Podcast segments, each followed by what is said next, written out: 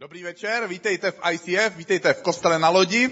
My pokračujeme v téhle sérii Like an Eagle, ale možná, že někteří z vás jste se poslední tři týdny postili, nebo někteří z vás možná ještě dojíždíte svůj pust a ještě se postíte. Já bych rád, než začnu, přečetl dva krátké příběhy, které jsem dostal na e-mail od některých z vás, kteří se postí, dva jsem vybral. Jeden je kratší a druhý je o trošku delší. Ten první je práci jsem se setkal s kolegou, o kterém se ví, že je otevřený východním náboženstvím Józe a podobně. Řekl mi, že jsem nějaký vyhublej. A jestli jsem tedy zhubnul nebo držím půst? Na tuhle přímou otázku se nedalo odpovědět nějak jinak a nešlo to nijak zabalit.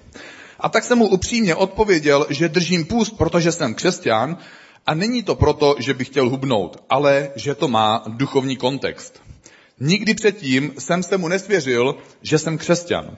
Zrodila se mezi námi diskuze o smyslu života a o Bohu a strávili jsme v kuchynce nejméně půl hodiny. Půst mi tímto způsobem otevřel dveře k tomuto rozhovoru, ke kterému by asi ani jinak nedošlo. Anonym. Teď jeden pojmenovaný. Loni jsem se zapojil do společného 21-denního půstu. Zvolil jsem částečný Danielův půst. Během půstu jsem se modlil mimo jiné za, naši, za naše tou dobou nenarozené miminko a za finance v mojí firmě. U miminka jsem se modlil, ať je to zdravé, krásné a šťastné miminko, jako všichni rodiče.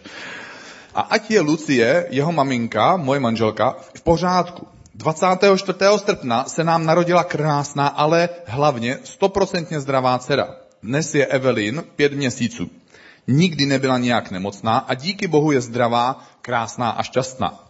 Eli je tak hodná, že od začátku chodí spát kolem 22. hodiny a vstává až po 6. hodině. Za celou dobu jsme k ní stávali jen asi dvakrát. Já jsem to čet, říkal jsem si, asi se nějak špatně postím. V mojí firmě, on pokračuje, v mojí firmě, kde prodáváme výřivé bazény, jsme tři roky po sobě prodali plus minus 3% stejný počet výřivek. Bylo to zvláštní, protože jsme zkoušeli velmi měnit marketing, ale zůstávali jsme stále na stejném počtu. Během loňského pustu jsem se modlil za smělý 40% nárůst prodeje. Prodali jsme sice jen o 20% výřivek víc, ale protože jsme nemuseli k prodeji využívat slevy jako v minulosti, podařilo se nám v součtu dosáhnout o něch vymodlených 40%. Díky Bohu. A během letošního pustu ten člověk prostě má fakt pust, který mu funguje. Během letošního pustu jsem se mimo jiné modlil, mimo jiné, jako, jako jo, abychom pronajali za dobrou cenu byt, ve kterém jsme provedli rozsáhlou rekonstrukci a nabízeli jsme ho už asi dva měsíce, ale vzhledem k vyšší ceně se nám ho nedařilo pronajmout. Ozýval se asi jeden člověk za deset dní a všechny nakonec odradila právě ta cena. Tento týden se během půstu ozvali čtyři zájemci, tři byt chtějí a jeden nabídl dokonce o téměř 10% vyšší nájem, než jaký jsme původně požadovali, aby byt získal. V pátek jsme podepsali rezervační smlouvu, v pondělí podepisujeme nájemní smlouvu. Půst a modlitba je mocná kombinace. S přátelským pozdravem Daniel. tak to jsou dva krátké příběhy od lidí, kteří se postí a chtěl jsem sebe i tebe pozbudit k půstu. Možná, že během roku narazíš na situaci, kdy se budeš chtít postit a já ti přeju, aby až začneš, aby Bůh vyslyšel tvoji modlitbu, aby ty si přišel blízko ve svém srdci k Bohu a mohl si zažít, že Bůh je skutečný. V posledních týdnech my používáme ten příklad orla v téhle sérii. Dneska já chci mluvit o tématu pozvední svého ducha. Tedy najdi víru v nové věci. Najdi víru, že těžké věci je možné překonat. A vyjdi ze svojí zóny bezpečí. Chtěl bych dnes, dnešek začít příběhem. Ten příběh, i když to tak nevypadá, má něco společného s orlem a také je trochu o tobě a o mně. Byla jedna malá žába. Zjevně ne já. A tato žába založila svoji rodinu na dnu studny. Tahle žabí rodinka žila dlouho a šťastně na dně té studny a měla dost jídla a celou tu dobu, co tam žili, si to hrozně užívali. Jednoho dne malá žába uviděla nahoře na okraji studny malé světlo. A zeptala se své žabí maminky, co to je. A maminka říkala, že to je cosi nebezpečného, protože před mnoha lety jejich dědeček spatřil podobné světlo. a začal šplhat nahoru, ale spadl dolů a zemřel. Takže to nestojí za to zjišťovat, co je nahoře u studny, protože zde na dně studny máme všechno, co potřebujeme. Máme tu dost jídla i vody a celá naše rodina se tady má dobře. Nestarej se o to světlo, říkala maminka. Ale malá žába nebyla s takovou odpovědí spokojená. Jako my někdy nejsme s nějakou odpovědí spokojení. A jedné noci, když rodina spala, vyšplhala se po stěně té studny až nahoru. Když se dostala až na vršek studny, uviděla velký rybník. Bylo tam mnohem víc vody, než kdykoliv předtím v životě viděla. Doskákala k tomu rybníku a v tu chvíli spatřila veliké jezero. Byla udivená velkým množstvím vody, které v jezeře bylo. Do té doby si totiž myslela, že v té studni je všechno, co se dá v životě zažít. Když doskákala k tomu jezeru, tak najednou uviděla oceán. Skákala po břehu dál a dál a dál a dál a nemohla najít žádný konec. Zjistila, že v tom oceánu je opravdu, ale opravdu hodně vody. Na chvíli se zastavila a říkala si, že si vždycky myslela, že na dně studny je všechno a že je to všechno, co může ve svém životě zažít. Tak tenhle příběh mi připomíná můj a tvůj život.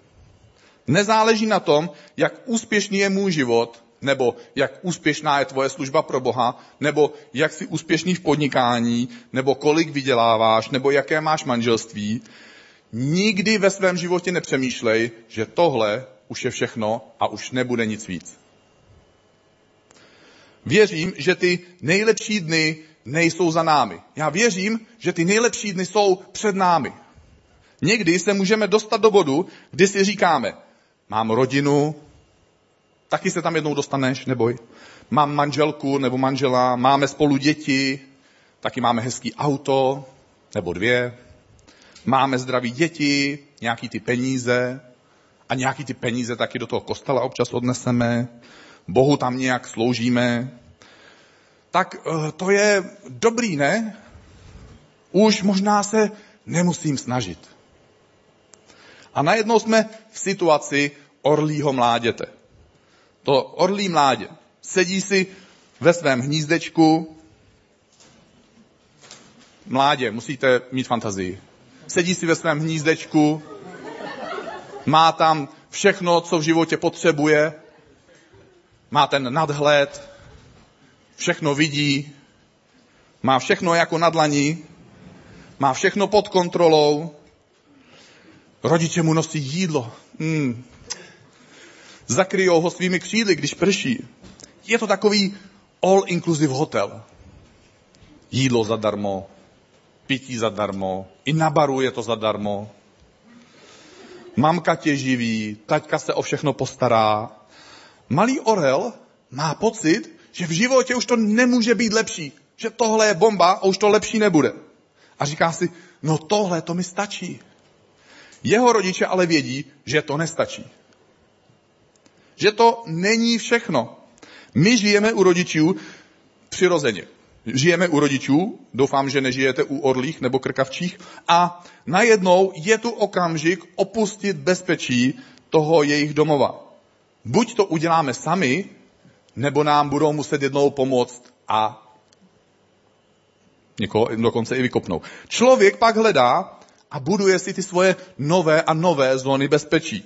Buduje si manželský vztah, protože chce žít s někým dlouhou dobu. Někteří najdou dokonce tu odvahu, že se ožení a provdají.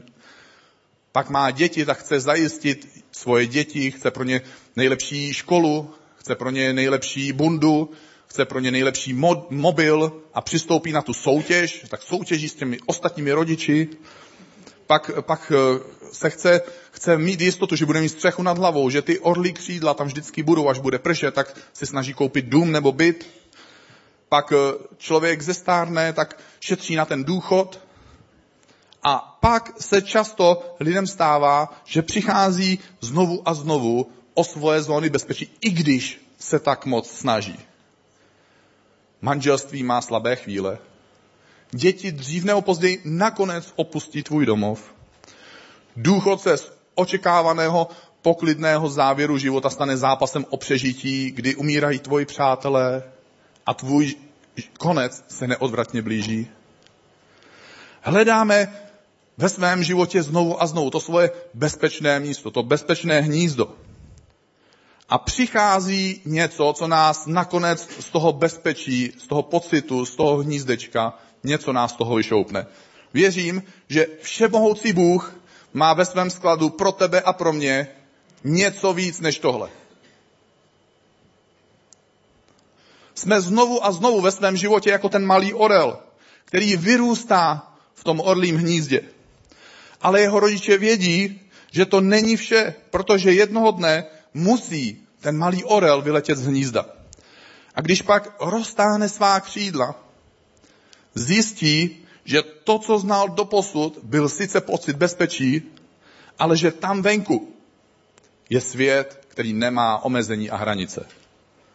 A to je ten život s Bohem, to je ten život s Duchem Svatým, kdy my nejsme svázaní hranicemi. Věřím, že vždycky je v božím skladu připraveno pro tebe a pro mě něco víc. Že je připraveno něco víc pro lidi, kteří následují Ježíše Krista. V Bibli v páté knize Mojžíšově se píše, jako bdí orel nad svým hnízdem a nad svými mláďaty se vznáší, svá křídla rozprostírá, své mládě bere na své perutě a nosí je. V, tom, v tomhle biblickém verši je důležitý princip. Bůh tady říká, že chce naučit malého orla, jak může vyletět za tím svým vlastním, bohatým a hojným životem. Může žít hojněji, než si vůbec to orlí mládě doposud dokázalo myslet nebo představit. Ty a já, my můžeme žít hojněji, než jsme si mysleli, nebo si myslíme, nebo si představujeme. A pod slovy hojný život nemluvím jenom o materiálních věcech. Pojďme se zkusit zamyslet nad tím krokem, kdy ten orlý otec a matka učí to svoje mládě, jak létat. V tom verši, co jsme četli, je napsáno, že nejdřív se učíme skrze životní vzory. V té páté knize Možíšově se to píše takto. Jako bdí orel nad svým hnízdem. To orlí mládě sedí v tom svém hnízdě a pozoruje ty své rodiče, kteří se vznáší nad hnízdem a pozoruje, jak létají. To orlí mládě vypadá jako orel, ale nechová se ještě jako ospělý orel. Pozoruje svoje rodiče, jak se chovají, jak loví a dřív nebo později začne ty svoje rodiče napodobovat. A napodobuje svoje rodiče víc a líp. Stejně jako naše děti napodobují svoje rodiče. My máme doma roční Emily a ona nás napodobuje. Takže my mačkáme prstem na klávesnici počítače. Mačkáme co si na mobilu prstem. Pak mačkáme na vypínače prstem. Pak mačkáme na klavír prstem. Teda někteří u nás doma, já ne. Sousedi si stěžují potom. A ona objevila čokoládu a tam uviděla ty kostičky. Tak na ně taky mačká prstem. A čeká a diví se, jak to, že jí to nefunguje tak jako nám. My jsme se rozhodli následovat Ježíše Krista. Je to tak? Co to znamená být následovníkem Ježíše Krista? Znamená to, že pozorujeme Ježíše. Čím víc čteme Bibli, tak tím víc vidíme a poznáváme Ježíše. Víc chápeme, co to znamená být křesťan, co to znamená být jeho následovník. My, i když následujeme Ježíše, někdy máme v životě pocity, které nás přemáhají. A já jsem ty pocity schrnul do takového seznamu. Ten seznam se dá pojmenovat. Ten seznam má nadpis a jmenuje se Když já. Když já jsem netrpělivý. Modlitba netrpělivého člověka. Bože, dej mi trpělivost, teď hned. Já jsem Bože zoufalý. Když já se cítím méně cený. Když já se cítím znechucený. Když já se cítím frustrovaný. Když já se cítím tak unavený, když já mám obavy, když já jsem padnul a selhal. Někdy, nebo čas od času každý z nás prožívá tohle svoje když já období. Co člověk může v takovém období dělat? Je důležité vzít si z něčeho příklad. Můžeš si vzít příklad například z nějaké postavy nebo z nějakého příběhu z Bible. Pokud jsi například frustrovaný, můžeš si vzpomenout na příběh Abrahama a Sáry. Oni byli staří, bylo jim přes 80 let, stále ještě neměli děti. Bůh jim řekl, že budou mít děti. Když je vám přes 80 let a čekáte, že budete mít děti a snažíte se o to stále ještě, tak můžete být trochu frustrovaní, Zvlášť pokud znáte ten příběh, protože zjistíte, že oni otěhotněli, když jim bylo přes 100 let. Můžeš si vzít tenhle příběh a připomenout sobě a vyznat Bohu, že ve tvém životě udělá zázrak stejně, jako to udělal pro ně? Takhle posilujeme svoji víru. Nebo pokud jsi zoufalý, můžeš přemýšlet nad Jákobovým synem Josefem. On žil v Egyptě v době faraonů a strávil mnoho dlouhých let ve vězení. Navíc se do toho vězení dostal kvůli nespravedlivému obvinění. A přes to všechno, přes všechnu tu frustraci, přes všechno to zoufalství, on dokázal v tom vězení sloužit lidem a pomáhat lidem, kteří byli spoluvězni. Dokonce pomáhali těm bachařům.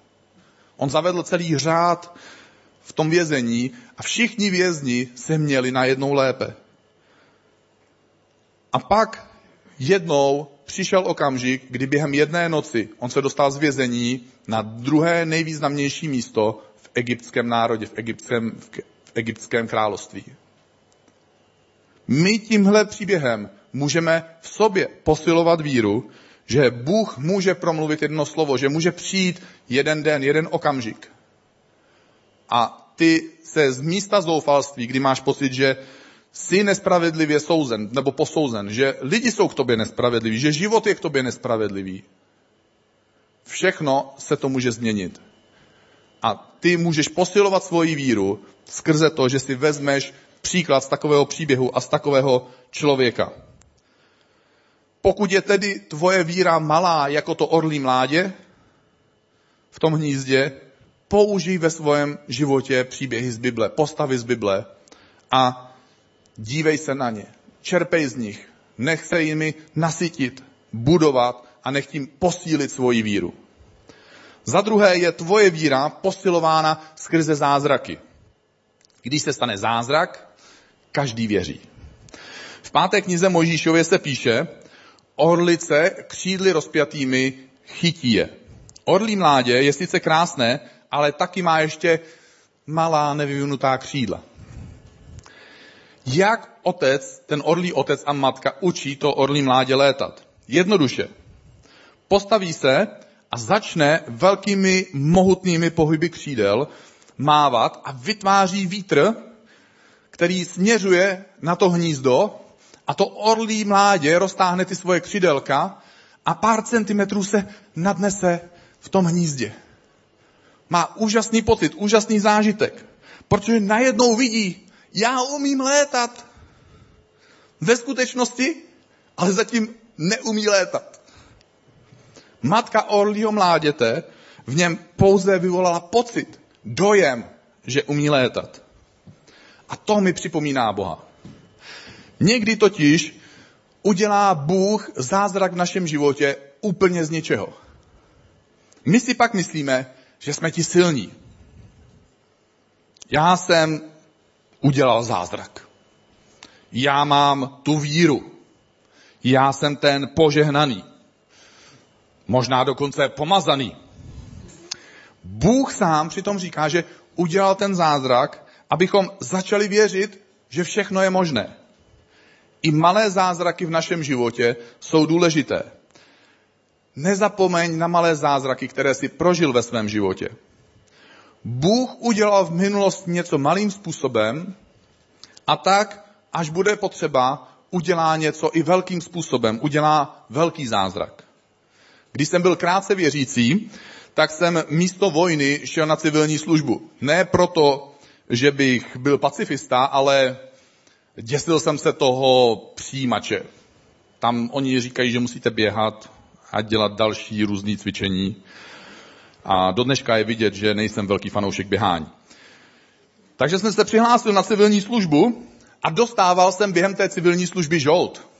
To bylo pár set korun a navíc už tehdy jsem byl nadšený věřící, takže jsem dával z těch pár set korun ještě 10% do církve, ale znovu a znovu se v malých zázracích stávalo, že jsem měl dostatek a nikdy jsem nebyl v nedostatku. Během té doby jsem zažíval různé drobné zázraky. A všechny ty drobné zázraky měly svůj důvod. O rok později jsem totiž došel k přesvědčení, že Bůh chce, abych jel na biblickou školu do Švédska. Což je hrozně dobrý nápad, pokud víte, že vyučování je v angličtině a neumíte víc než 8 lekcí z angličtiny pro samouky, nemáte ani na peníze na autobus do Švédska, nemáte ani na první školný, nevíte, kde byste mohli bydlet, nemáte studijní víza a nemáte ani pracovní víza a zjistíte, že školný na jeden měsíc je vyš, několikanásobně vyšší než váš dosavadní měsíční příjem. Jel jsem ale s přesvědčením, že když Bůh mohl doposud dělat všechny ty malé zázraky, že bude moct dělat i velké zázraky, že Bůh v Česku je stejný jako ve Švédsku, že není speciální český Bůh, jako, nebo že by Bůh řekl, tady jsem česká sekce, tak to budu dělat jako no, ten malý národ, jo, jsou zvyklí, ve Švédsku budu dělat velké zázraky. Ne, Bůh jenom posiluje naši víru. A ve srovnání s tím, v jakých okolnostech jsme dneska, my musíme dneska věřit Bohu, že společně vybereme přes milion, milion a čtvrt, aby jsme opravili dno lodi, na které sedíme.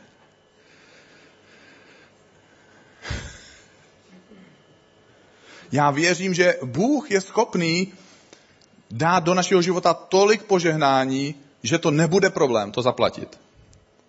Sice do té doby, než jsem byl ve škole ve Švédsku, jsem, sice do té doby jsem věřil, že Bůh dělá zázraky, ale po té době už jsem neměl významný problém věřit s tím, že Bůh může udělat i velké věci. A že když Bůh nás někam posílá, tak nakonec nás tam dovede svým vlastním způsobem. Nejdřív mi pomáhali 100 koruny, pak jsem potřeboval věřit, že Bůh mi pomůže zajistit 10 tisíce a dneska společně věříme, že Bůh nám dá přes milion. Proč to tehdy nebylo snadné? My bychom rádi. Bože, mohlo by to být snadný tentokrát? Jo, trošku pohodlnější. Že bych se pomodlil a ono to automaticky přišlo. Jo, nebo, bože, ještě mám jiný návrh. Co kdybys to udělal ještě dřív, než mě to napadne, než se za to začnu modlit?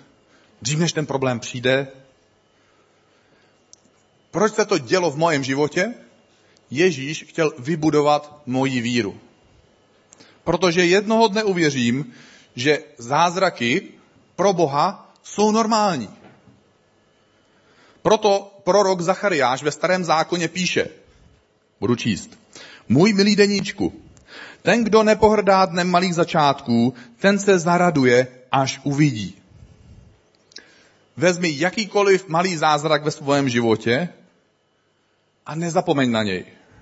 Protože každý zázrak ve tvém životě buduje tvoji víru. Co Bůh udělal v malých věcech, to udělá znovu, ale tentokrát velkým způsobem. A tímto způsobem ten orel a orlice budují víru toho svého mláděte. A tím se dostávám k třetímu bodu. Věřím, že v tobě je skryto víc, než si myslíš. Proč tomu věřím? V dopisu efeským Pavel, apoštol Pavel píše, Bůh, který v nás působí svojí mocí, to není moc Arnolda Schwarzeneggera, to je boží moc. Je tam drobný rozdíl. Je, tenhle Bůh je schopen učinit nesrovnatelně mnohem víc, Ne o trošku víc, nesrovnatelně mnohem víc, než cokoliv, o co prosíte, nebo si představujete. Jsou dvě věci v našem životě. Jsou věci, za který, který bychom rádi chtěli a tak Boha o ně prosíme. A pak jsou věci, které jsou v tak daleké a velké fantazii, že ani si říkáme, no to, to ani Boha prosit nebudu. To, na to nemám víru. Ale tady Pavel píše, že Bůh udělá mnohem víc, než máš odvahu prosit, a dokonce, že udělá víc, než máš odvahu snít. Bůh není závislý na tvé víře. Bůh není závislý na tvojí fantazii, protože jeho fantazie o tobě přesahuje tvoje nejdivočejší sny. Mám tu jeden obrázek. Strach je největší nepřítel tvojí budoucnosti. Jednoho dne orlí otec a matka řeknou mláděti, aby vyskočilo z hnízda.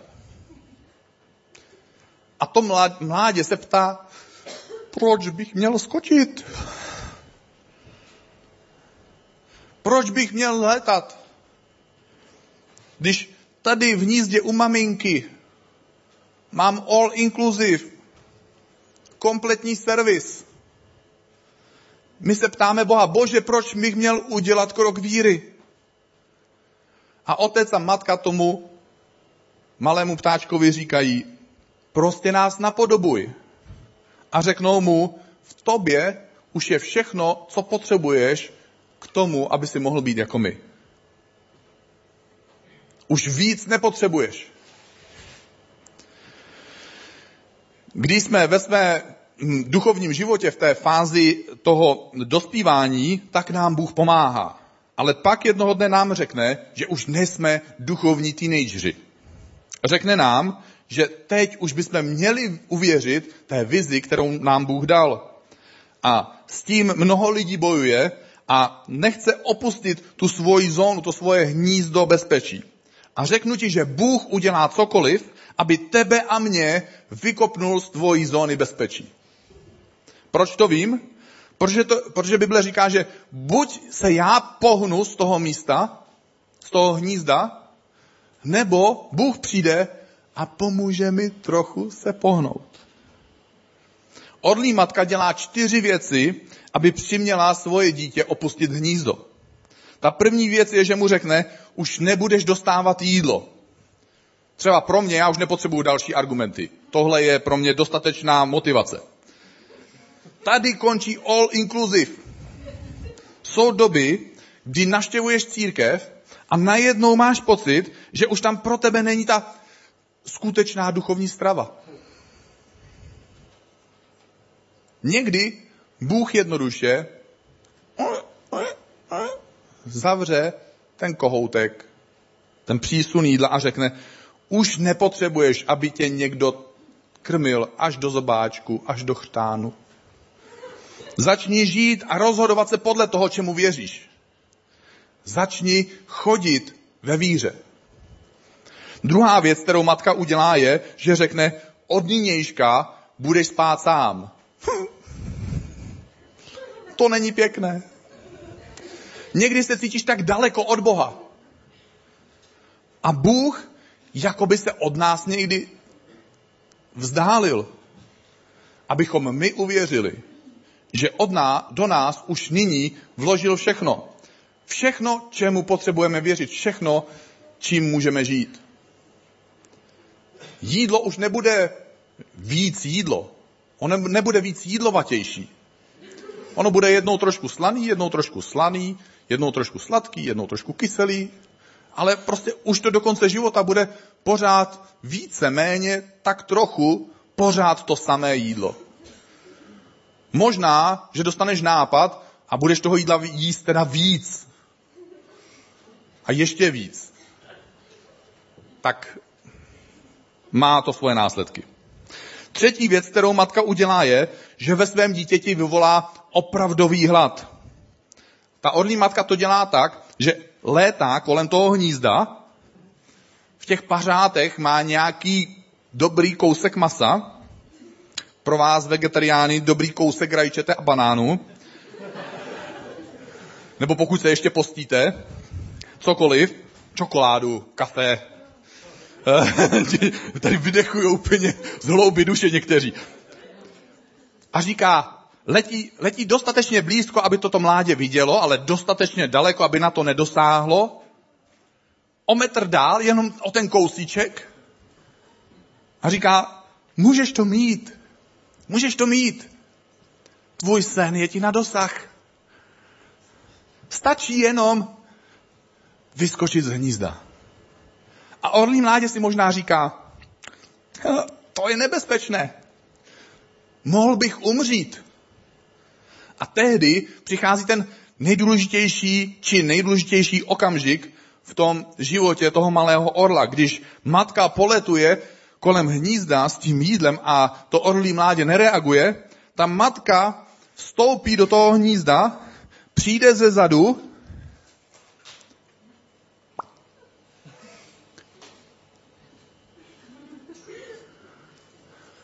Já jsem, eh, když jsem byl malý, tak jsem ve škole měl kamaráda, spolužáka. A pozval jsem ho k sobě na návštěvu. On ehm, byl to takový ten kluk, co se rád pral. A když jsme byli doma, tak vzal na jednou voskovky a začal malovat po skříni. A já mu říkám, hej, hej, hej, co to děláš? Nedělej to, jo? Maminka se bude zlobit. On na to nereagoval, protože měl svůj cíl samozřejmě, protože se rád pral. A pokračoval.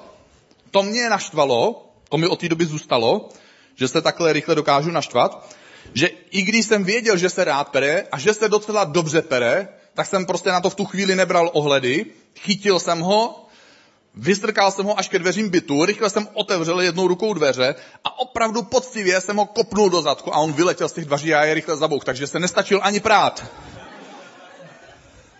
Když orlí matka vyhazuje to svoje mládě z, z toho jeho hnízda, za dveřmi toho hnízda není, není podlaha chodby. Za dveřmi toho hnízda je nic. Prostě ho vyhodí do vzduchu. Tohle je, díky Bohu, křesťanské vyhození ze zóny bezpečí. Buď se já pohnu sám, nebo mi, mu, nebo mi Bůh pomůže se pohnout.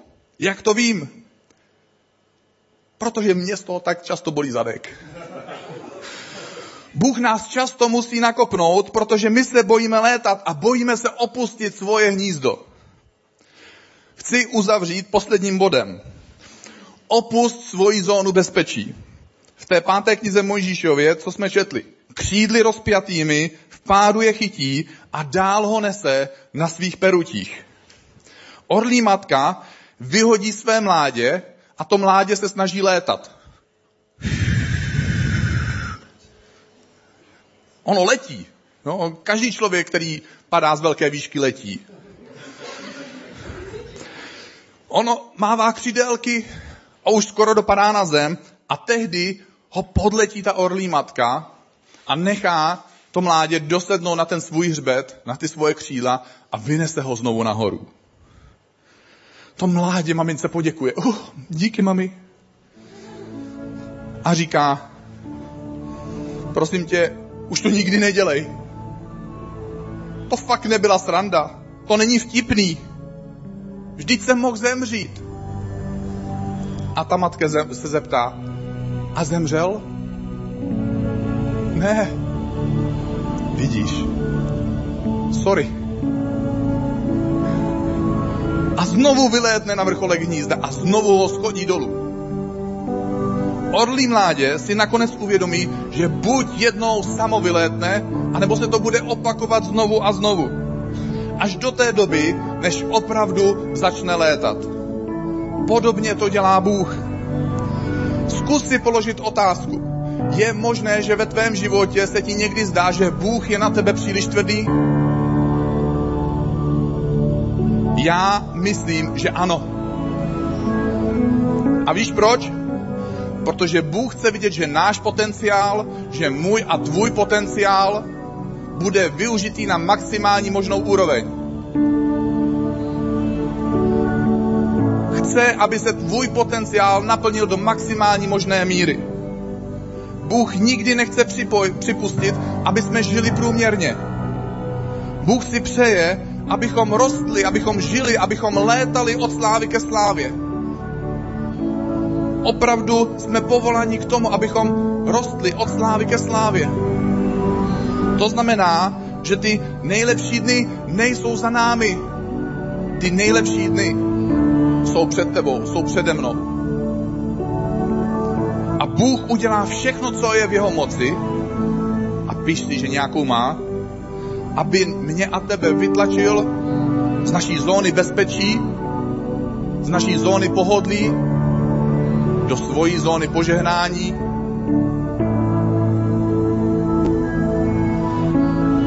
Důležitá myšlenka. Když nás Bůh nakopne, nám se nikdy nezdá, že to je ten správný okamžik. Bože načasování, jo? Nikdy v mém životě jsem neviděl, že by Bůh měl dobré načasování. To příjemné. Někdy si říkáme, mně se daří dobře. Jo, manželce se da, zadaří dobře. Čína a Amerika jsou na tom dobře. Polsko je na tom dobře. Tak já jsem, bože, teda v pohodě, tak jsem připravený. Jo, máš nějaký krok navíc? Já jsem ready, jsem v pohodě. Mně to připadá, že Bůh má takovou zvláštní schopnost, tendenci propást ten správný okamžik. Protože když mě a tebe Bůh vyzývá k něčemu novému, nikdy to z našeho pohledu není ten správný čas.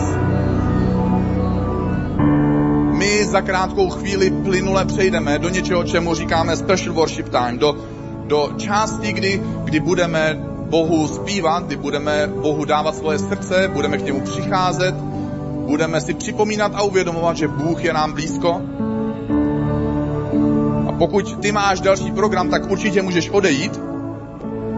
Pokud si tu poprvé, tak budu rád, když se stavíš na místě, kterému říkáme Welcome Bar, hned za dveřma. Dneska tam je Vojta Matějovský, rád se s tebou seznámí, je to fajn kamarád. Jestli máš nějakou otázku, rád ti odpoví. Ale pokud zůstáváš v sále, aby spolu s ostatními chválil Boha a hledal ho, zkus si připomenout a uvědomit, že Bůh je tady, že Bůh je v tvojem a mojem životě. Já bych tě poprosil, jestli bychom se společně mohli postavit, jestli bychom společně mohli zpívat následující píseň a zkus během téhle písně přemýšlet. Jestli náhodou nenastal ve tvojem životě okamžik, kdy máš udělat krok ven ze svého hnízda.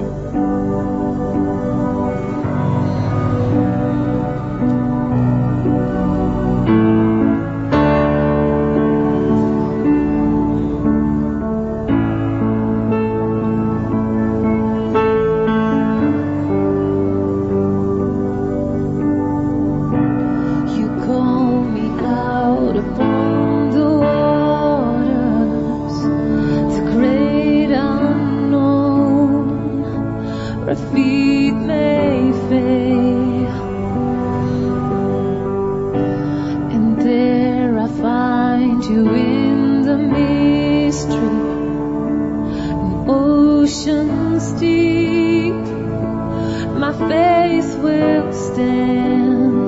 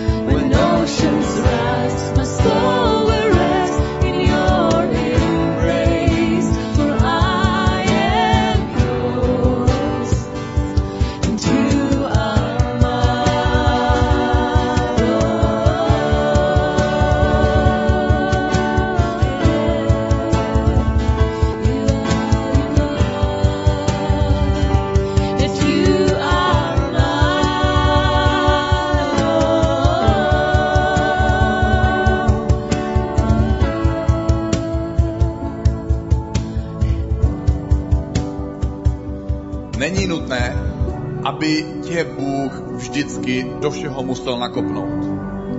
Ale pokud se nehýbu, Bůh udělá všechno, abych se pohnul. A já se pak musím naučit roztáhnout svá křídla a věřit v touhy, věřit ty sny a cíle, věřit v Boží moc, věřit v to, co Bůh vkládá do mého srdce. Učím se věřit tomu, že s Bohem můžu létat. Věřit tomu, že Bůh mě dal něco, co je důležité. A že mám všechno, co potřebuju, abych dosáhl tu další úroveň. Až příliš často čekám, až mě Bůh nakopne. Ale Bůh mě i tobě říká, že to nechce dělat. Že není nutné to dělat. Že to dělá jenom proto, že nedělám to, čemu věřím, že nedělám to, čemu mě Bůh povolal, že nedělám to, co je v souladu s mojím posláním, k čemu mě Bůh předurčil. A mně se líbí tenhle obrázek, tahle představa. Představa toho, že když ten orlý otec a matka vychovávají to svoje mládě, tak jednou přijde ten okamžik a to mládě musí vyletět z toho hnízda. A ty nemůžeš selhat, protože ta orlí matka je vždy s tebou. Nikdy nemůžeš padnout hlouběji než do božích rukou. Bůh tě nenechá padnout. Jsi pro něj příliš cený. Bůh chce vidět, že jdeš od slávy ke slávě. Možná, že Duch Svatý dal do tvojeho srdce nějakou věc, jednu věc. A ty víš, že by se v té věci měl změnit. Nebo kvůli té věci by se měl změnit. Možná je to něco, co by si měl ve svém životě pustit. Možná, že máš udělat nějakou novou věc ve svém životě. Taky v mém životě jsou věci, které odkládám. Ale věřím, že dneska je ten čas, kdy chci říct, a doufám, že i ty chceš říct, Bože, vyskočím z hnízda, poletím jako orel. Pojďme se společně modlit. Pojďme zavřít svoje oči a pojďme dát Bohu svoje srdce. Bože, dnešní večer, tady jsem, jako orlí mládě, a vím, že v některé věci musím vyletět z hnízda. Přestat se spolíhat na pocity bezpečí a musím udělat krok ven, někam do neznáma, někam do prázdnoty, někam, kde nemám nic pod nohama, kde nemám čeho se chytnout, kde nemám nic, o co se opřít, kde mám jenom tebe, kde můžu spoléhat jenom na tebe. Bože, když já jsem ale někdy netrpělivý, Bože, když já jsem někdy zoufalý, Bože, když já se někdy necítím dostatečný, Bože, když já se někdy cítím kul, ne, znechucený věcma, který vidím kolem sebe, chováním lidí, nebo dokonce sám sebou, Bože, když já jsem z toho všeho tak frustrovaný, Bože, když já jsem unavený, Bože, když já mám obavy, Bože, když já jsem padnul a selhal jsem, chci opustit tyhle pocity, chci roztáhnout svoje křídla a chci vlétnout do tvojí budoucnosti, do té nové úrovně. Ve jménu Ježíše